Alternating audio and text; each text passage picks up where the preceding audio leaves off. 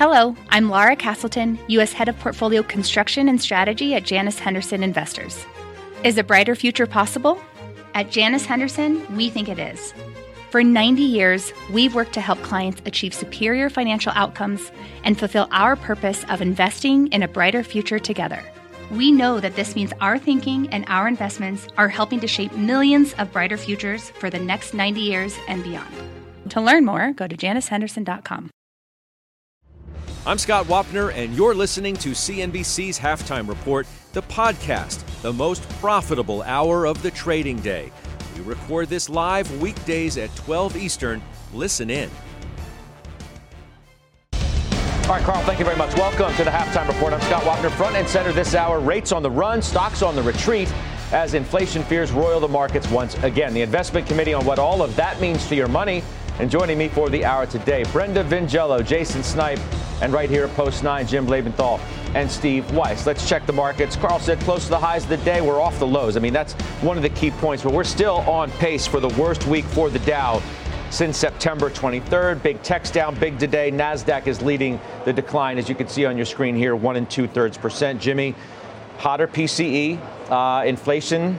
Market doesn't like that today. Rates go up, stocks go down. It's pretty simple.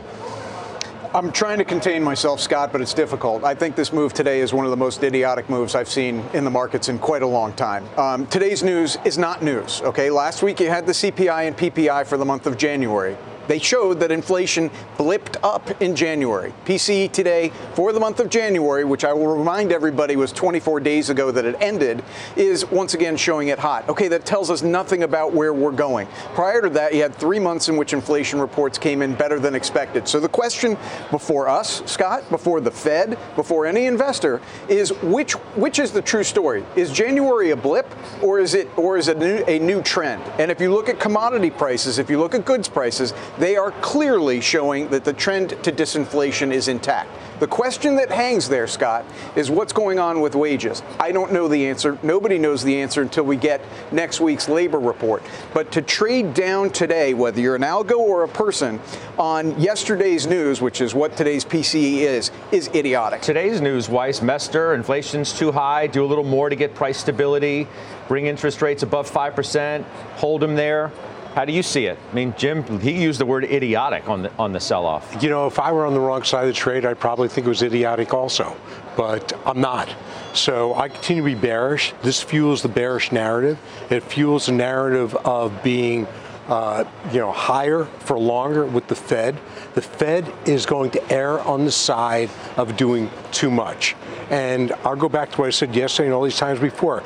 Bulls can focus on a single data point. They can explain away, say, this was expected. You know, are you guys idiots? What's new here? Which is essentially what we saw just now from my colleague here. But the reality is that it's directional. The economy directionally is slowing while the Fed is raising rates. So what's idiotic is to have multiple expansion in that environment. Multiple expansion's fine when you have trough earnings. We're nowhere near trough. So the market is way overvalued, will continue to decline as the economy worsens and inflation stays stubbornly high. I feel really bad now. I feel really bad because now I realize I just pulled a Weiss saying idiotic. You're right, Steve. I shouldn't use idiotic, because that's your venue to say things. It's fine to use, Jim, when you're talking about yourself, but not about others. Say things are delusional, insane, stupid, stupidly insane, criminally insane. I mean, the number of adjectives that you've used when things are not going exactly your way to explain away data points is prolific. But I mean, your case, I mean, let's be honest, okay?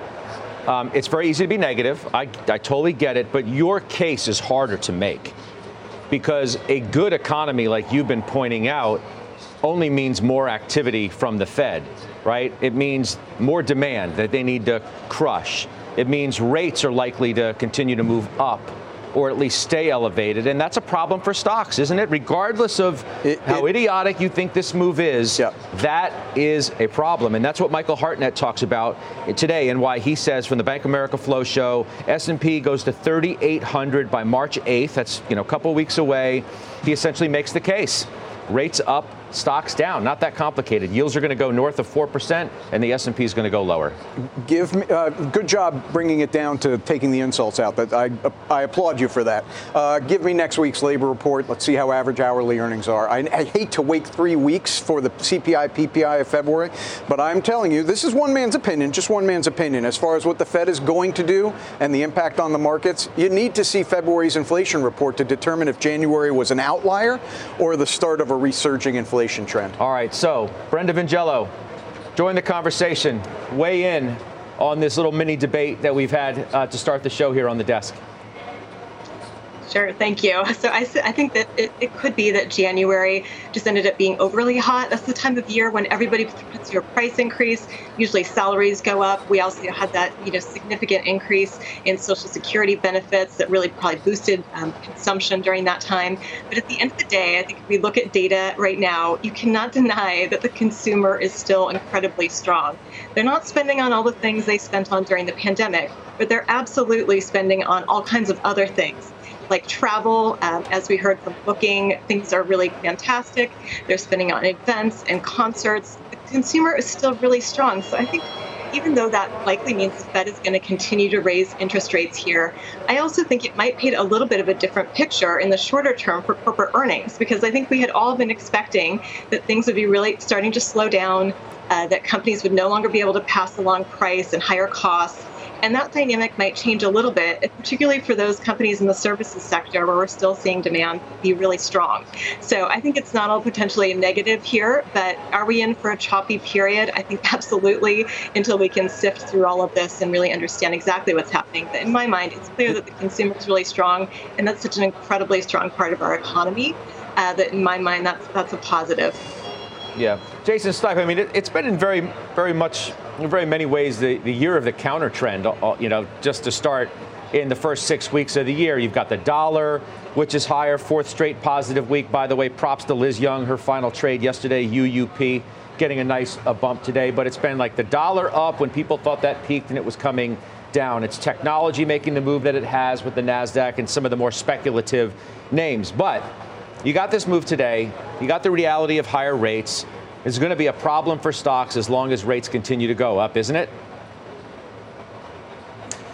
Yeah. So, Scott, I mean, for me, as I think about what the price action has looked like for the beginning of this year and what we saw in PCE today, it really tags into, even from the commentary from Mester earlier today, they will continue that the Fed will be data dependent and they will be tactical going forward. The terminal rate will likely go above 5, and higher for longer narrative is very much in place. We heard that in the Fed minutes earlier this week as well.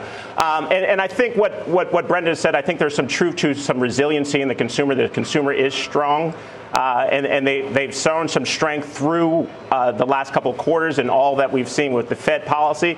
I think the other point is, what is this blunt to? What is the impact that it's having? A 2-year, 4.8, a 10-year, close to 4%. What is the impact, material impact on enterprise? And maybe it's not as blunt as we've seen. Yes, earnings have come down. Guidance hasn't been as strong, but I still think there are pockets of strength. I mean, we see Palo Alto networks. We see Nvidia numbers, this week. We've seen some other companies that have beaten and raised, so there are opportunities. You just have to look a little bit harder than we have, over the last year or so. So I think there's still opportunities in the market. You just have to be mindful of what's happening all across the board.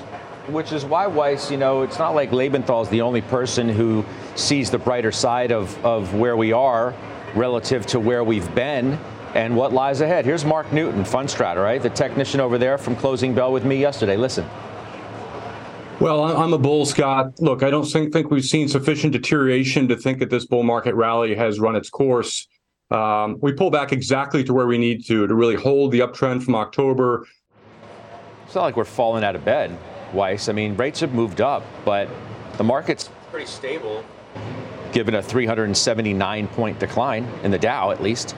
Well, take a look at individual stocks, but Here's what troubles me most, or what I wouldn't say troubles me, but what I'm most curious about is what is the bull case? Is the bull case that the Fed's going to stop sooner? It was a few weeks ago they're going to pivot, right? They'll go from tightening, which was ludicrous, right?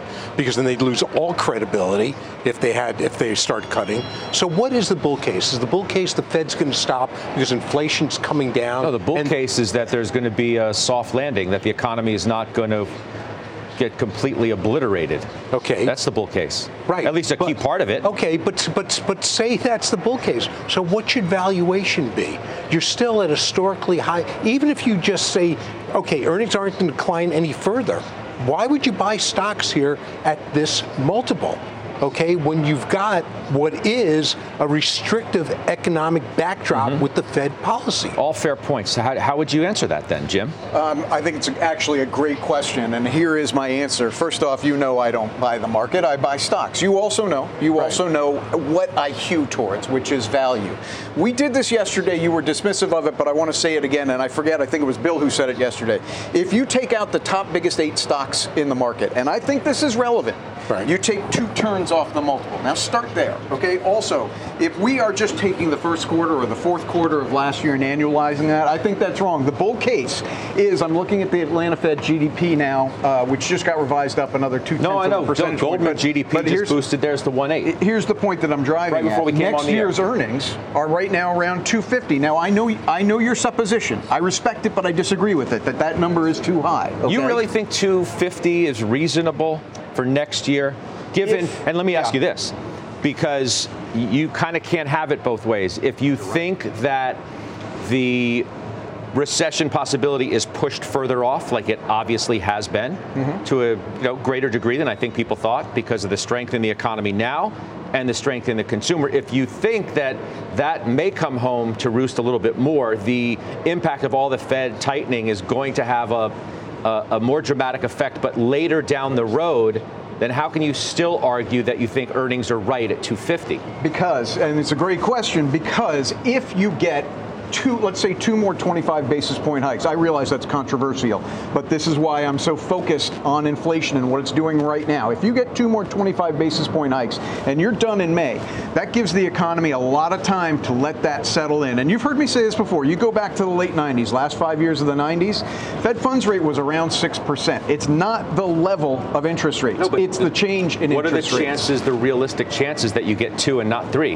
Because we're trending towards 3. But even if you get 2, you have to assume that the impact of what the Fed's done to date is muted, that there's no lag effect, and the facts are there is a lag effect of 6 months. It could be as much as 18 months. So let's just focus on here. We're into this, and okay. GDP is still growing, and you still got jobless claims below 200,000. I'm just reporting the facts. But why is that part of the bull case? To me, that's a negative. Look, I'd be more bullish if I saw the Fed moves having a greater impact, because I'd say they're closer to being done. As we talked about yesterday, there's a muddle of data, and you can choose to focus on the positive, lay emphasis there, or you can choose to focus and lay emphasis on the negative. I have found in my life that it is odds-on by far the better choice to be optimistic. So what I mean by that is the fact the labor market is strong, the fact the financial system is really quite strong, okay, the fact that consumer balance sheets are still quite strong regardless of what consumer credit's doing. It's a moment in time, Jim. It's a moment in time. Okay, but you can label it optimist or negative. You've been saying exactly that since April. And it's 10 months. Right. You haven't been right, Steve. The GDP has grown the whole time, and the labor market has stayed strong the whole time. I'm talking about the market. It's been dead right. You were right for a moment in time. It is time for you to change your tune. I've been right. Are you still at 3,200 as your target on the S&P 500? I've been right for a year and a half. I think that's a greater possibility over the next 6 months. You should pick up your microphone, slip down. You get so excited. No, he shouldn't. He's going to fix his microphone. And I'm going to bring up what Citi today said about this idea of what the Fed may do and what they think is going to happen for stocks and earnings, which they say are being revised lower as we speak. The rally was mostly driven by a pivot expectation, doesn't seem imminent. And they also see downside for equities. And by the way, they're going back to defense, Brenda. They want consumer staples, energy, materials, healthcare. What do you think? I think this is a market where you have to pick your spots within different sectors, and I would favor high quality companies, but I would not become overly defensive by stocking back up on all the consumer staples and utilities, for example. Many of those stocks did incredibly well and held up over the last year. They're expensive. I think there are opportunities elsewhere and within sectors, not necessarily favoring one over another, but I think this is going to be a stock picker's market where you can find opportunities like a Disney, like an Adobe today that's down on this news that the Figma acquisition's likely going to be blocked. You know, there are opportunities out there. Not every stock is expensive, and I do think that many companies, even as we saw with Nvidia yesterday, you know, the quarter actually wasn't that great, but I think investors are still getting excited about companies that really do still have a long runway of growth ahead of them and that are profitable. So I think there are absolutely places you can not hide, but just pick your spots. But I think it is definitely going to be more of a stock picker's market this year. Weiss, I mean, you know, you've been trading a lot of, you know, in and out of a bunch of stuff, which you've done again. So you have now sold Activision, yeah, which you bought because you thought, what, with the deal with Microsoft? The reason why I bought Activision is because new titles, number one. Number two, their business was doing well. They did have a good quarter, not a fake good quarter, with the minor beat and short covering. I'm optimistic about the acquisition. Believe me, my downside's there, but... You're optimistic about the acquisition? Yeah, I am. I am optimistic about it. That does bear a pause. He's optimistic about anything. Sorry. I'm optimistic about it.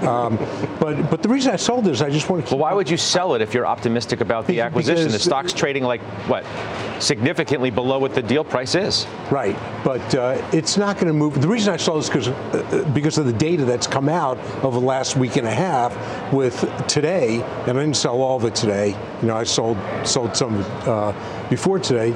It just informs my view of the market, and I want to keep my exposure to a minimum. So I've got very low exposure now. Why do you own anything? Because I could be wrong. So I want to participate. So the idea for me is not to lose as much as everybody else and to be tactical in trading. So I've been able to do that successfully with some, not as successfully with others. Chevron was a disaster for me, but Deere worked out great. Palo Alto worked out great. So you just trimmed, Microsoft. You're almost all out now of Palo Alto, right? I am. Because it's like everything else, you know, they pop. Like Nvidia, if I want to buy Nvidia, and I'd be a long way down before I do, I'll be able to buy it a lot cheaper than where it is now. So that's the kind of market you're in. So I'm trying to figure out how I make money tactically in this market and how I don't lose as much, you know, in other situations. So Jason Snipe, you know, as you know, we've made some trim moves on big tech over the last few days on this show. NASDAQ's down the most today, 1.75%.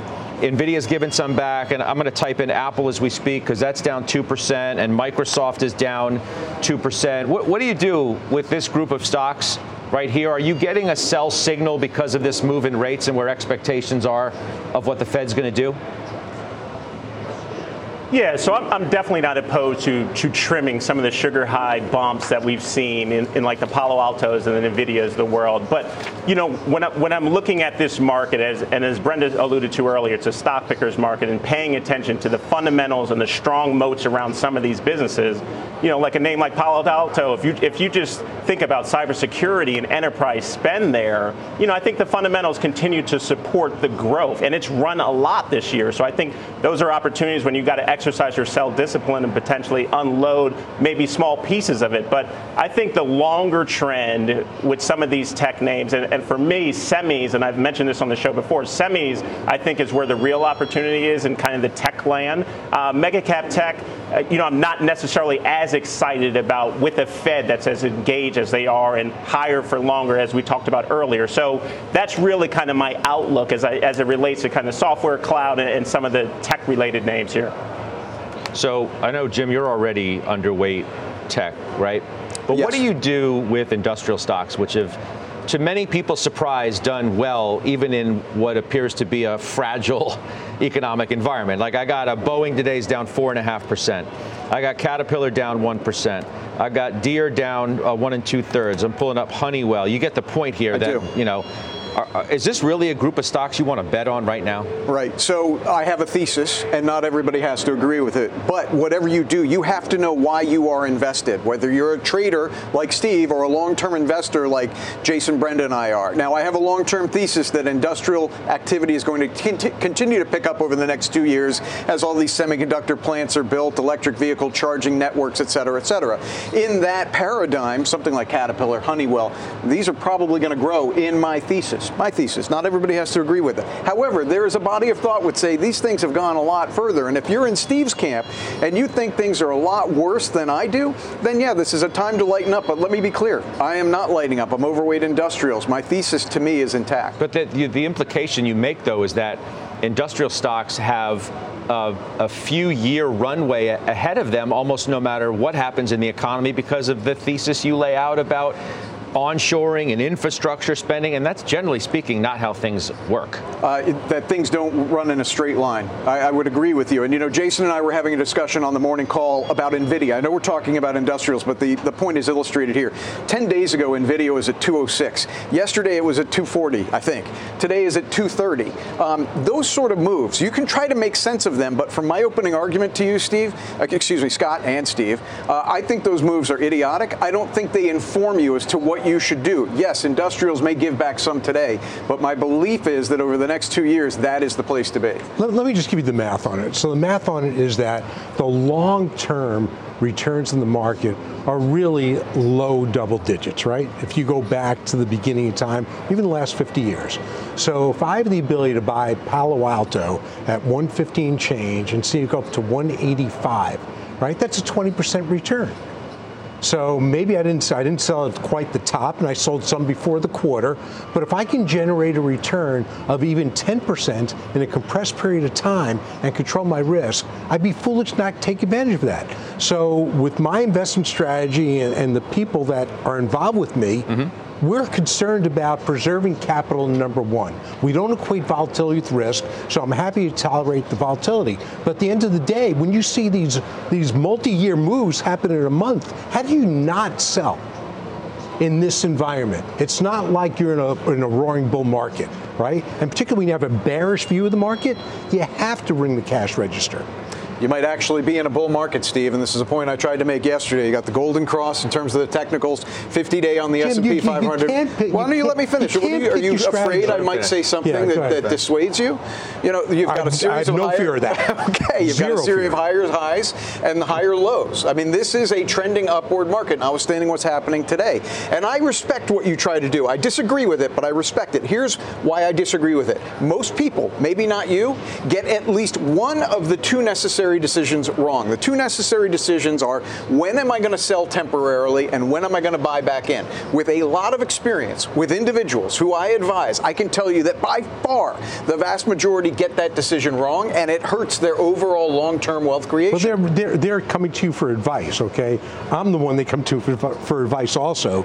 So you have a different methodology. Look, there's nothing wrong with your strategy and you tell your investors, you say what your investment strategy is and they buy into it. That's why they're with you, right? So what you do, and you do it very well. I just have a different strategy and look at things differently. Exactly. And what I would say is I'd rather be bullish. There are periods where I'm bullish for long periods of time. I do have long-term holdings, but I'm also taking a look at what's given to me. So if I walk to a restaurant, you know, if I walk to a Japanese restaurant and want sushi and, you know, more pasta, I'm not going to get it because they're only serving sushi. In this market, if I want to be a long-term holder, I'm going to find a better point of entry as I have continually. Steve, I know you're good at what you do. I know you're good. I'm telling everybody right now, Steve's good at what he does, but I'm also going to tell you this. It's awfully hard to replicate what Steve does. It's awfully hard. I see more people fail than succeed at it. All right, that's the last word there. Let's take a quick break. Up next, the $1 trillion call heard around the street today. Morgan Stanley says one big bank stock could hit $1 trillion market cap over the next handful of years. We are going to name it, we're going to debate it, and we're going to do it in 2 minutes. Old Dominion Freight Line was built on keeping promises. With an industry-leading on-time delivery record and low claims rate, we keep promises better than any other LTL freight carrier because we treat every shipment like it's our most important one, which means we do the little things right so that we can keep our promises and you can keep yours too. That's what drives us. To learn how OD can help your business keep its promises, visit odfl.com. Old Dominion, helping the world keep promises. B2B selling is tougher than ever, and we feel your pain. If you're struggling to close deals, consider giving LinkedIn Sales Navigator a shot. This sales intelligence platform helps professionals like you engage high-value customers, drive higher revenue, and increase sales performance. Sales Navigator also guides you in targeting the right buyers, highlights key signals such as job changes or which accounts you should prioritize, and uncovers hidden hot prospects so you can find those buyers that are most likely to convert. Fueled by LinkedIn's 1 billion member platform, Sales Navigator gives you the most up-to-date first-party data, enabling you to unlock conversations with the people that matter. Right now, you can try LinkedIn Sales Navigator and get a 60-day free trial at linkedin.com/halftimereport. That is linkedin.com/halftimereport for a 60-day free trial. Let LinkedIn Sales Navigator help you sell like a superstar today. Just go to linkedin.com/halftimereport and get started.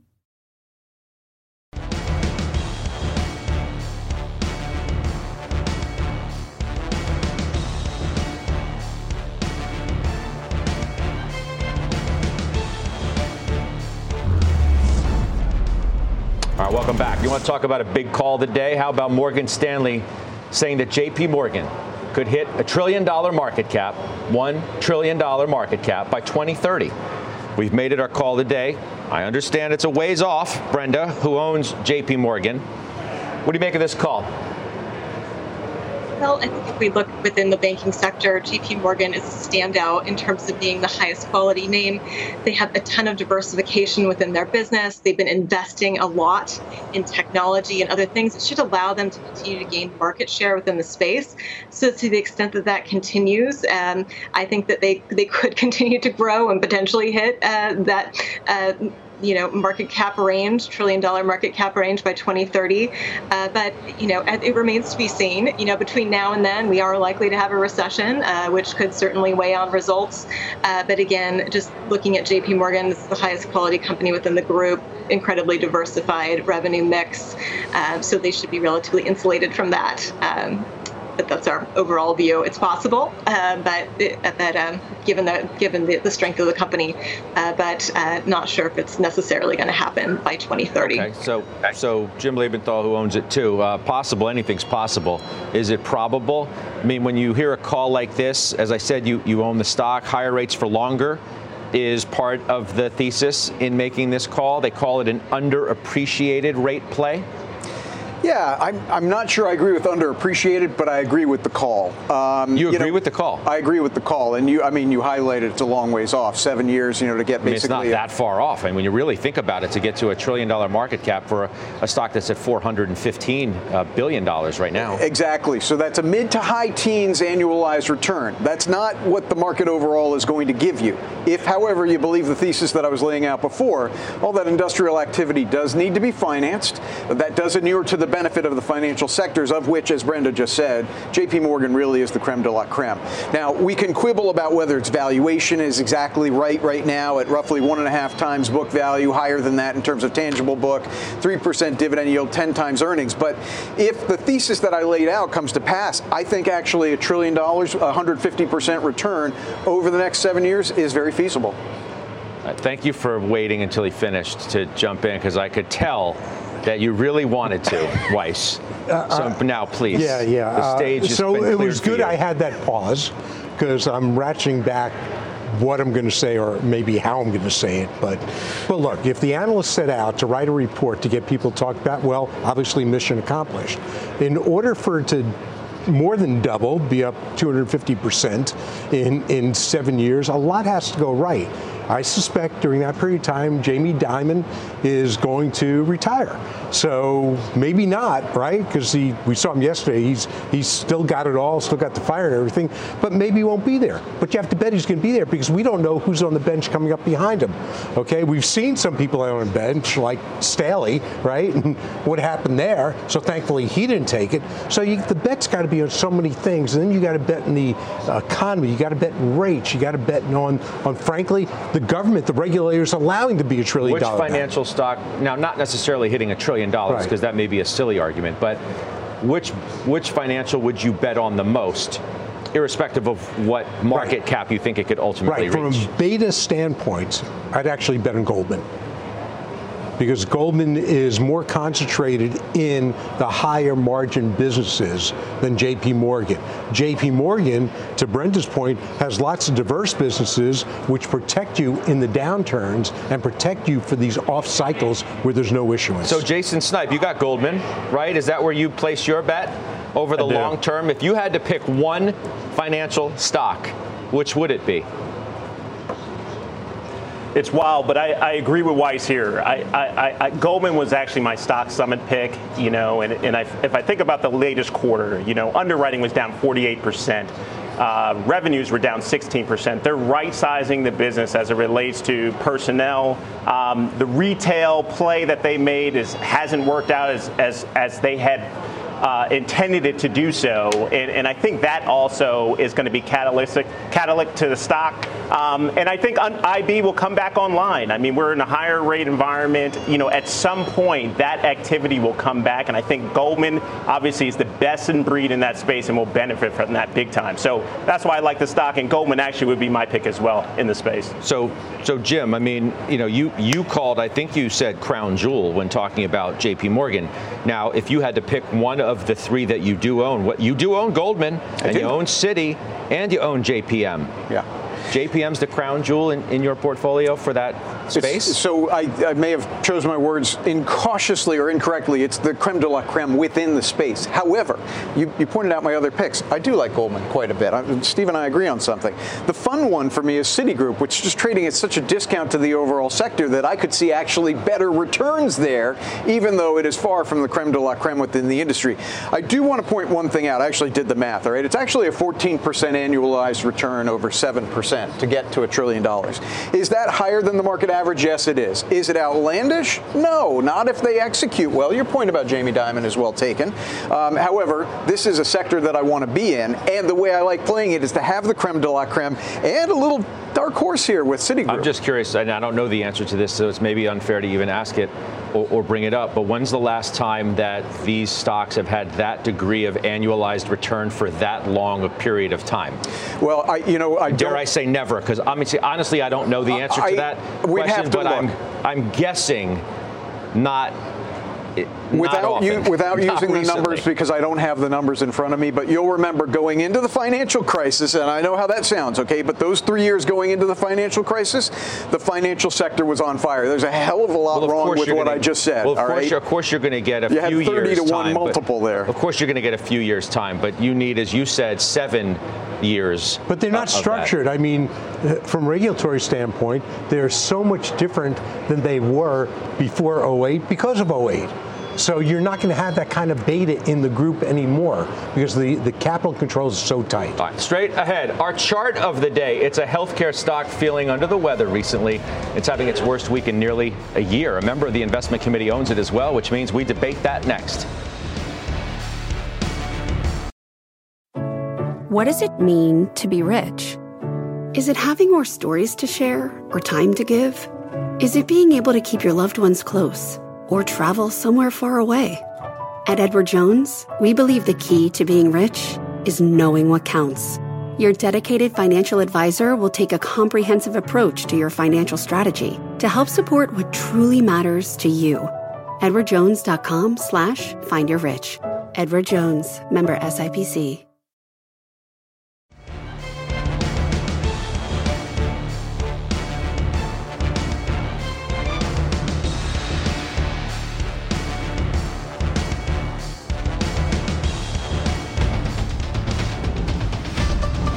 Welcome back to the Halftime Report. I'm Seema Modi. Here's our CNBC News update. Ukrainian President Volodymyr Zelensky says the fact that China has started talking about Ukraine is not bad and could help isolate Russia. But at a news conference making the one-year anniversary of Russia's invasion, Zelensky said the question is what follows the words. Beijing is calling for a ceasefire and peace talks, but the U.S. is skeptical, pointing to China's self-proclaimed no-limits friendship with Moscow.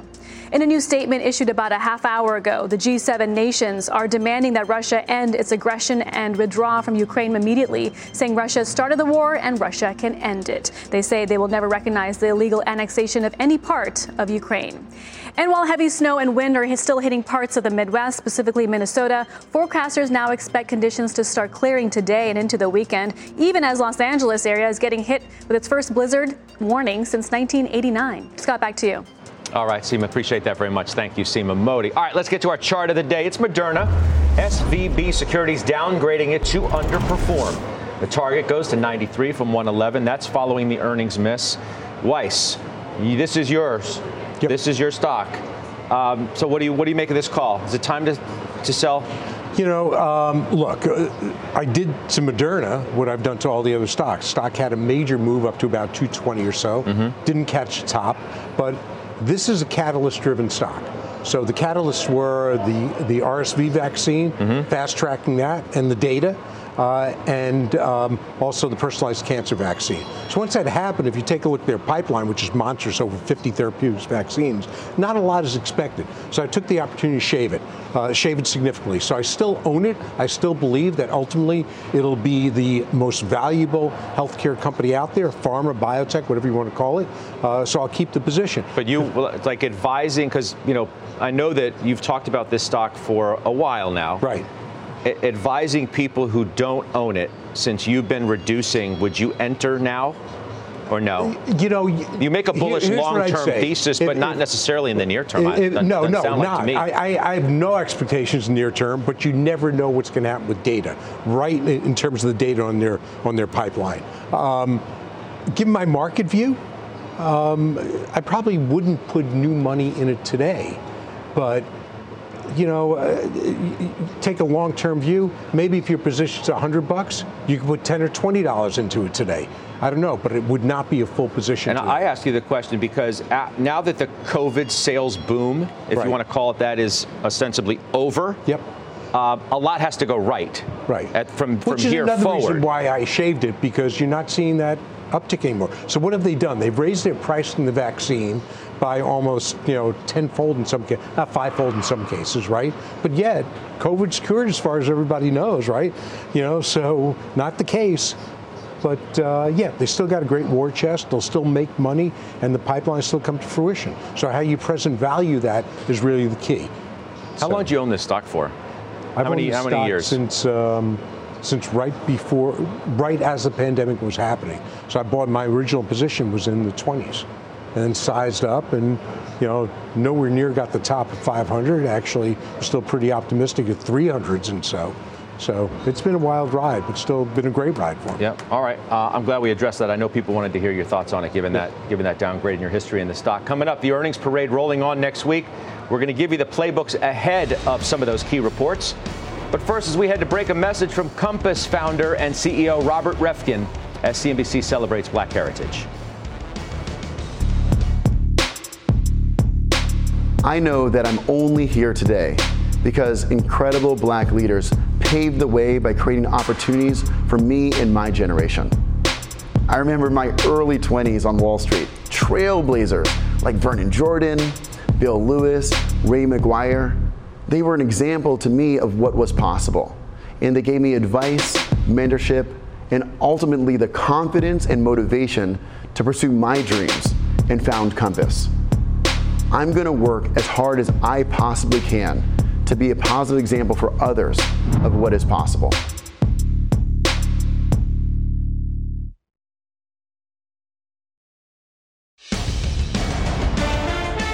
We have another busy week of earnings coming up. A number of consumer and tech names are set to report. Brenda, I want to go to you first because I'm thinking about Salesforce, given all the noise in the news around it. How are you thinking about the earnings report, possibility there's more news related to the at least handful of activists that are involved? I think we're going to hear probably that the quarter had another pretty sluggish growth quarter. I wouldn't expect things to change materially from what we've seen recently there. But I do think that there's going to be a renewed focus on profitability and how they're going to manage that through reducing workforce and right-sizing their commitment to real estate. So I think we're likely to hear about that, given the pressure from having 5 activists involved. So I think it's going to be all about profitability and profit margins this quarter. Jason Snipe, it brings me to you because you're really going to be on the clock next week in terms of your retail ownership after a week that's really not good. The XRT is down 7%, so worst week since last summer in July. You got Target, you got AutoZone, you got Lowe's, you got Costco, and the next week is dotted with days where all of those companies report. Yeah, there's no doubt about it, Scott. And you know, my retail exposure, I've been underweight, but I own these names. So as it relates to Costco, I mean, Costco reports monthly numbers, which is always helpful for folks like me. I mean, comps were up around, well, sales were up around 7% as it posted on February 1st. Comps were up around 5.6%. You know, I really like their Kirkland brand, trade down. I think Costco, with their annuity membership business, is just, I mean, really high retention rates. I just like the business. It's well run. It trades at a premium to the market at 32 times. But I overall just like the business. Target for me, you know, as it relates to the inventory story, I mean, this has been a quarter-to-quarter issue. I'm a little bit concerned about that. I think we might see another issue this quarter, and also their product mix, which tends to be a little bit more discretionary in nature, which I believe also could see some headwinds here as folks are really looking for the staples, you know, and shopping for the staples, and consumer behavior is somewhat different than it was, you know, a year ago. So not overly excited about the retail sector here going forward with the Fed still engaged, as we talked about earlier in the show. All right. Up next, Mike Santoli. He has his midday word. He'll be right here, Post 9 with us. And later, we're going to grade your trades as well. You can email us, askhalftime@cnbc.com. You can tweet us. If you do, use the hashtag GradeMyTrade. We're right back after this.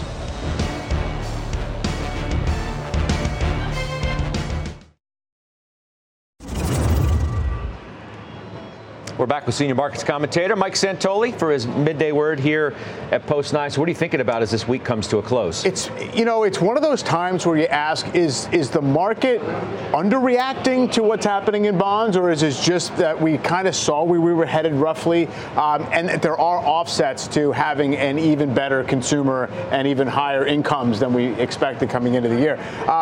I thought we'd maybe get a longer test of some of these, you know, moving averages and the trend lines in the S&P 500, but I feel like it's almost a net positive. And you know, you don't want to really be mindless about the risks here, but it's a net positive that we're kind of holding in where we are, at least right now. It's still a one-month low.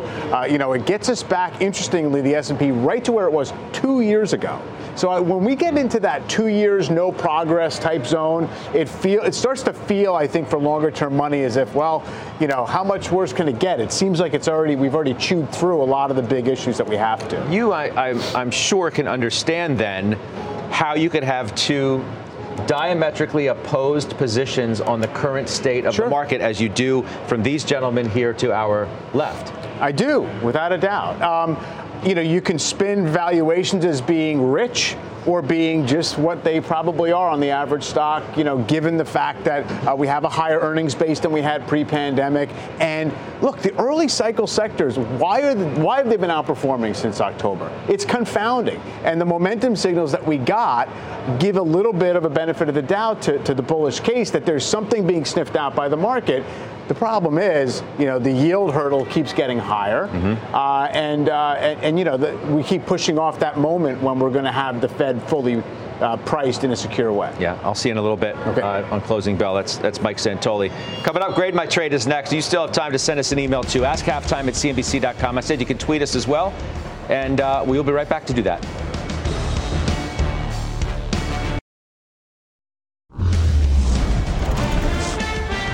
We're going to do Grade My Trade now, and it is for Farmer Jim Labenthal from Mike Keller. I bought Boeing around 158 on your recommendation and low valuation. Thank you, Jimmy. I have a nice gain and wondering if I should hold or sell or potentially even buy more on the dip. It's a large position, more than 10%. and has helped the overall performance of the portfolio. Okay, so what do you tell Mike? All right, first off, sorry I didn't hear the more than 10% part until you said that. It's too much, Mike. It's just too much. Just trim it back. That's too big of a position.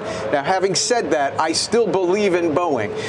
We've got some news today. Great trade, A+, including the size. Now, trim it, please, okay? We got some news today about some problems with the 787. Suspending deliveries for what has been suggested by the reports, a documentation issue. Yeah, it sounds trivial, right? Who knows? Now, so far, Boeing is saying that they're not going to adjust their projected deliveries for the year.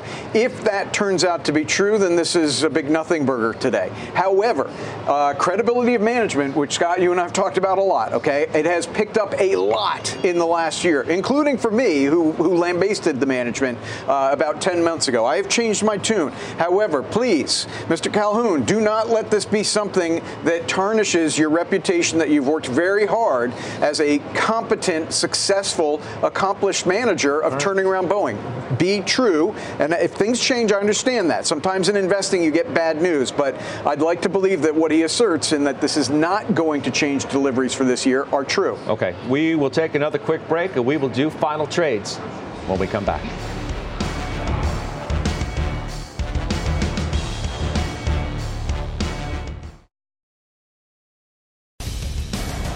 We're going to take it right up to the close of the week on the Closing Bell today, 3 o'clock Eastern Time. Joe Terranova will be with me, and Courtney Gibson is back. I'm so excited about that. So we'll see those two on Closing Bell along with Greg Branch, too, as we take you into overtime to finish this week. Let's do final trades here. Brenda, final, what do you got? I think it was a company that didn't have the best last year.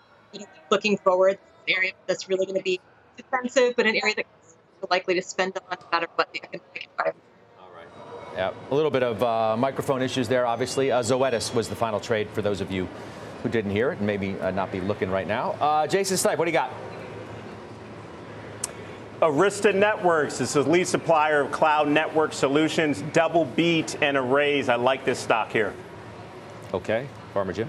Alaska Airlines. I mean, TSA traveler counts still show that really there's a lot of demand for air travel.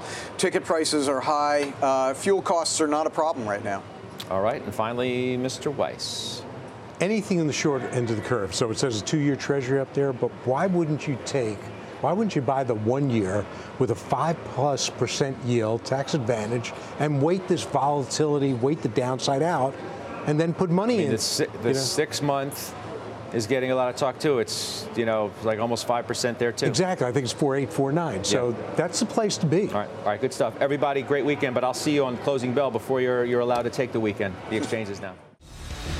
You've been listening to CNBC's Halftime Report, the podcast. You can always catch us live weekdays at 12 Eastern, only on CNBC.